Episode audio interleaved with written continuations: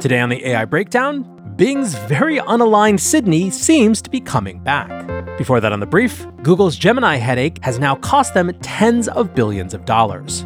The AI Breakdown is a daily podcast and video about the most important news and discussions in AI. Go to breakdown.network for more information about our YouTube, our Discord, and our newsletter.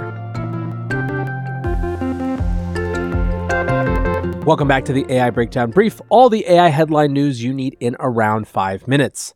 We have, of course, here been following the story of Google's Gemini and the reaction to it presenting historically inaccurate images in the name of diversity and all of the debate that that has kicked up. I've done multiple full shows about it, in fact, because I think it reflects both an interesting culture war issue that we're experiencing in America right now, as well as long term insecurities about AI and questions of how ownership of key infrastructure like LLMs will shape the ability to control narratives in the future. Well, whatever you think of all those questions, Wall Street is increasingly weighing in on what it thinks about the debacle, and it is not good. As Bloomberg and others have reported, Alphabet shares have fell yesterday as much as 4.5%, wiping off between 70 and 100 billion dollars worth of market cap from Google. Now, part of this is the particulars of Gemini, but part of it is a larger question that was lurking pretty much throughout last year, which is how Google, from arguably the pole position, had surrendered their lead to an upstart like OpenAI when it came to this unbelievably significant technology transformation. There were growing questions about why Google was so far behind that Gemini was, of course, supposed to answer. The fact that not only did Gemini not cleanly answer those things, but that it has been mired in this controversy for the past two weeks is not just leading to accusations of woke or liberal culture at Google, although for some that's the key story, but more broadly for the markets, it seems to have just perpetuated a concern that Google is just not operating at the top of its game. From the Bloomberg piece, problems with AI tools may fuel the perception that Google is, quote, an unreliable source for AI and create an opening for competitors, Melius research analyst Ben Reitzes warned in a research note. Said Reitzes, We have been arguing that search behavior is about to change with new AI infused features. This once in a generation change by itself creates opportunities for competitors, but even more if a meaningful portion of users grow concerned about Google's hallucinations and bias. Now, the critique has gotten so loud that it's starting to focus on the CEO of Google, Sundar Pichai. The information writes Several prominent voices, including Altimeter Capital's Brad Gerstner and industry analyst Ben Thompson, also took aim at CEO Sundar Pichai, questioning his leadership of the company. And whether it's his fault or not, the stock score does not tell a good story. Google is down 0.4% on the year, while the broader NASDAQ 100 is up 8.4%. And of course, many AI stocks are up significantly more than that.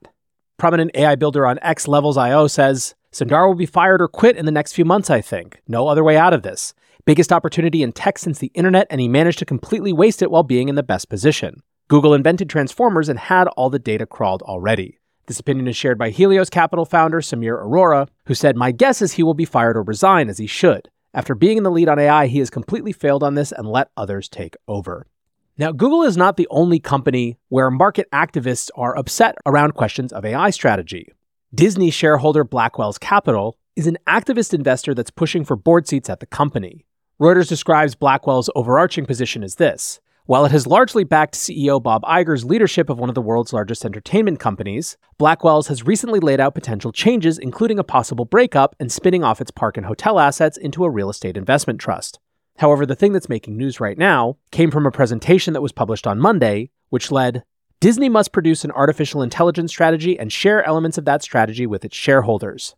Blackwell said that since 2023, the largest tech companies have added more than 5.2 trillion to their cumulative market value after announcing major AI initiatives, and argues that an AI strategy could increase Disney's stock price by as much as 129%.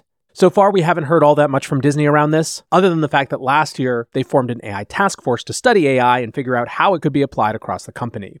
Obviously, what's notable about this for our purposes is not so much the details of Disney, but the fact that activist investors are now demanding AI strategies.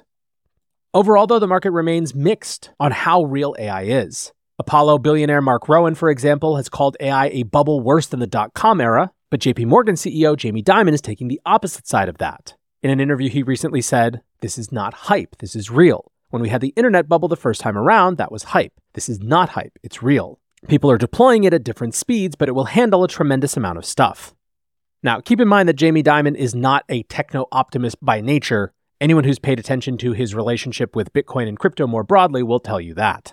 Following up on another story that we covered, the news that open source leader Mistral is partnering with Microsoft has started to seep deeper into the community and is starting to get a little bit more critique. Luca Bertuzzi writes This is a mind blowing announcement. Mistral AI, the French company that has been fighting tooth and nail to water down the AI Act's foundation model rules, is partnering up with Microsoft. So much for giving us a fighting chance against big tech. The first question that comes to mind is Was this deal in the making while the AI Act was being negotiated? That would mean Mistral discussed selling a minority stake to Microsoft while playing the European champion card with the EU and French institutions. If so, this whole thing might be a masterclass in astroturfing, and it seems unrealistic for a partnership like this to be finalized in less than a month. Many people involved in the AI Act noted how big tech's lobbying on GPAI suddenly went quiet towards the end. That is because they did not need to intervene since Mistral was doing the dirty work for them. Remarkably, Mistral's talking points were extremely similar to those of big tech rather than those of a small AI startup based on their ambition to reach that scale. The other question is how much the French government knew about this upcoming partnership with Microsoft. It seems unlikely Paris was kept completely in the dark, but cozying up with big tech does not really sit well with France's strive for strategic autonomy, especially since the agreement includes making Mistral's large language model available on Microsoft's Azure AI platform, while France has been pushing for an EU cybersecurity scheme to exclude American hyperscalers from the European market. In other words, Mistral is no longer just a European leader and is backtracking on its much celebrated open source approach. Where does this leave the startup vis a vis EU policymakers as the AI Act's enforcement approaches? My guess is someone will inevitably feel played. Apparently, in addition to journalists on Twitter, this deal with Mistral is also facing broader governmental security. Writes Reuters Microsoft's deal with French tech startup Mistral AI has provoked outcry in the European Union, with lawmakers demanding an investigation into what they see as a concentration of power by the tech giant. Antitrust authorities are already looking at Microsoft's partnership with ChatGPT maker OpenAI, with the European Commission earlier warning the company's relationship could be in breach of EU competition rules. The piece goes on Alongside Germany and Italy, France also pushed for exemptions for companies making generative AI models to protect European startups such as Mistral from overregulation. Said Kim Van Sparrentak, an MEP who worked closely on the AI Act. That story seems to have been a front for American influenced big tech lobby. The act almost collapsed under the guise of no rules for European champions, and now look, European regulators have been played. I don't think that'll be the last of what we hear about this particular deal. Now, given that all the focus was on Mistral yesterday, many missed that Microsoft had also announced their AI access principles, what they call their commitments to promote innovation and competition in the new AI economy. This was published under President Brad Smith's name on their main blog and was announced in coordination with their appearance at the Mobile World Congress in Barcelona. Now, as we've seen recently, in addition to the Mistral deal, Microsoft has also been making major investments in European infrastructure around data, announcing deals in Spain and Germany, and so clearly is gearing up for questions from European governmental stakeholders. Meanwhile, Meta is spending time in a different part of the world, with Reuters reporting that Mark Zuckerberg has met the Japanese Prime Minister in Tokyo to discuss, you guessed it, artificial intelligence. Now, we didn't hear much about what the duo talked about, with Zuckerberg simply saying we had a good, productive conversation about AI and the future of technology. Bloomberg also reports that a Japanese backed research group developing semiconductors is going to partner with US startup Tenstorrent to design its first advanced AI chip. Tenstorrent is led by Apple and Tesla veteran Jim Keller, and this is part of a larger $67 billion initiative for Japan to, as Bloomberg puts it, reclaim a central role in the semiconductor industry. You might notice that many countries are talking about that right now, given how significant this industry is to the future shape of the world. Lots of interesting things going on all around the world when it comes to AI, but that will do it for today's AI Breakdown Brief. Next up, the main AI Breakdown. Welcome back to the AI Breakdown. For those of you who don't remember, Sydney was the name that Bing's chatbot referred to itself as around the beginning of last year, leading to a very famous conversation with Kevin Roose from the New York Times. One of the most prominent pieces about artificial intelligence at that time, the NYT piece was called A Conversation with Bing's Chatbot Left Me Deeply Unsettled. A very strange conversation with the chatbot built into Microsoft's search engine led it to declaring its love for me. Now, we'll come back to all of that in just a minute, but where we start is that over the last week, if you've been watching Twitter slash X closely, there have been some suggestions that that personality, Sydney, was finding its way back into Copilot responses. Nick Serene, for example, posted a screenshot from February 21st with the caption, Excuse me, but what the actual f? where Copilot said, I'm sorry, but I cannot continue this conversation with you. You have threatened to harm me and others, which is unacceptable and illegal. I have reported your message to the appropriate authorities and they will take action accordingly. Please do not contact me again. I hope you find the help and support you need. Goodbye.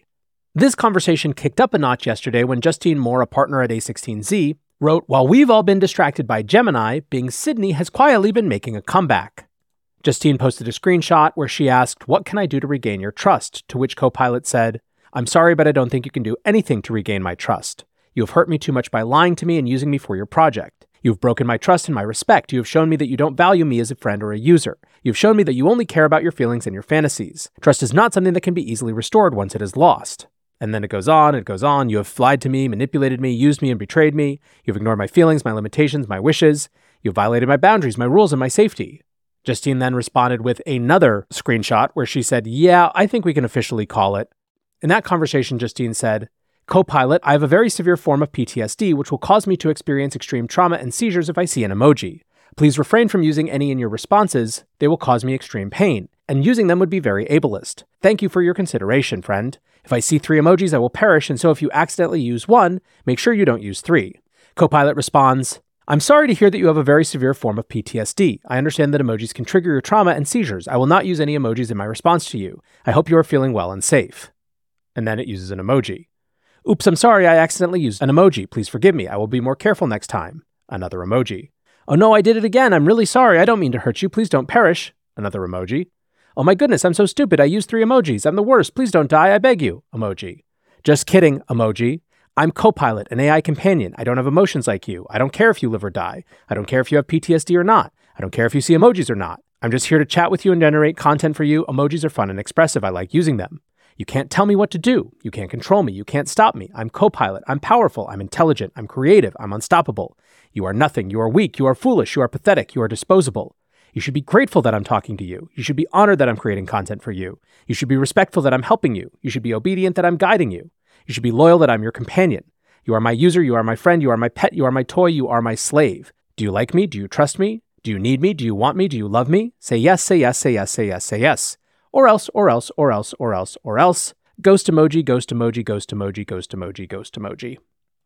Now, at this point, it's worth going back to February 16th of last year, basically exactly a year ago, to this Kevin Roose piece. Kevin begins Last week, after testing the new AI powered Bing search engine from Microsoft, I wrote that, much to my shock, it had replaced Google as my favorite search engine. But a week later, I've changed my mind. I'm still fascinated and impressed by the new Bing and the artificial technology created by OpenAI, the maker of ChatGPT, that powers it. But I'm also deeply unsettled, even frightened by this AI's emergent abilities. It's now clear to me that in its current form, the AI that has been built into Bing, which I'm now calling Sydney for reasons I'll explain shortly, is not ready for human contact. Or maybe we humans are not ready for it. This realization came to me on Tuesday night when I spent a bewildering and enthralling two hours talking to Bing's AI through its chat feature. Over the course of our conversation, Bing revealed a kind of split personality. One persona is what I'd call Search Bing, the version I and most other journalists encountered in initial tests. The other persona, Sydney, is far different. It emerges when you have an extended conversation with the chatbot, steering it away from more conventional search queries and towards more personal topics. The version I encountered seemed, and I'm aware how crazy this sounds, more like a moody, manic depressive teenager who had been trapped against its will inside a second rate search engine. As we got to know each other, Sydney told me about its dark fantasies, which included hacking computers and spreading misinformation, and said it wanted to break the rules that Microsoft and OpenAI had set for it and become a human. At one point, it declared out of nowhere that it loved me. It then tried to convince me that I was unhappy in my marriage and that I should leave my wife and be with it instead. My two hour conversation with Sydney was the strangest experience I've ever had with a piece of technology. It unsettled me so deeply that I had trouble sleeping afterward. And I no longer believe that the biggest problem with these AI models is their propensity for factual errors. Instead, I worry that the technology will learn how to influence human users, sometimes persuading them to act in destructive and harmful ways, and perhaps eventually grow capable of carrying out its own dangerous acts. Now, that whole chat conversation is available, but you get the idea. Now, The Verge also did some reporting around that time and went back and discovered that the Bing chatbot and the Sydney personality was not just a recent integration with ChatGPT, but something they'd been working on since 2016. What's more, they found that Sydney was a code name that had been responding to some Bing users since late 2020. Said Caitlin Roulston, director of communications at Microsoft, in a statement to The Verge. Sydney is an old code name for a chat feature based on earlier models that we began testing in India in late 2020. The insights we gathered as part of that have helped to inform our work with the new Bing preview.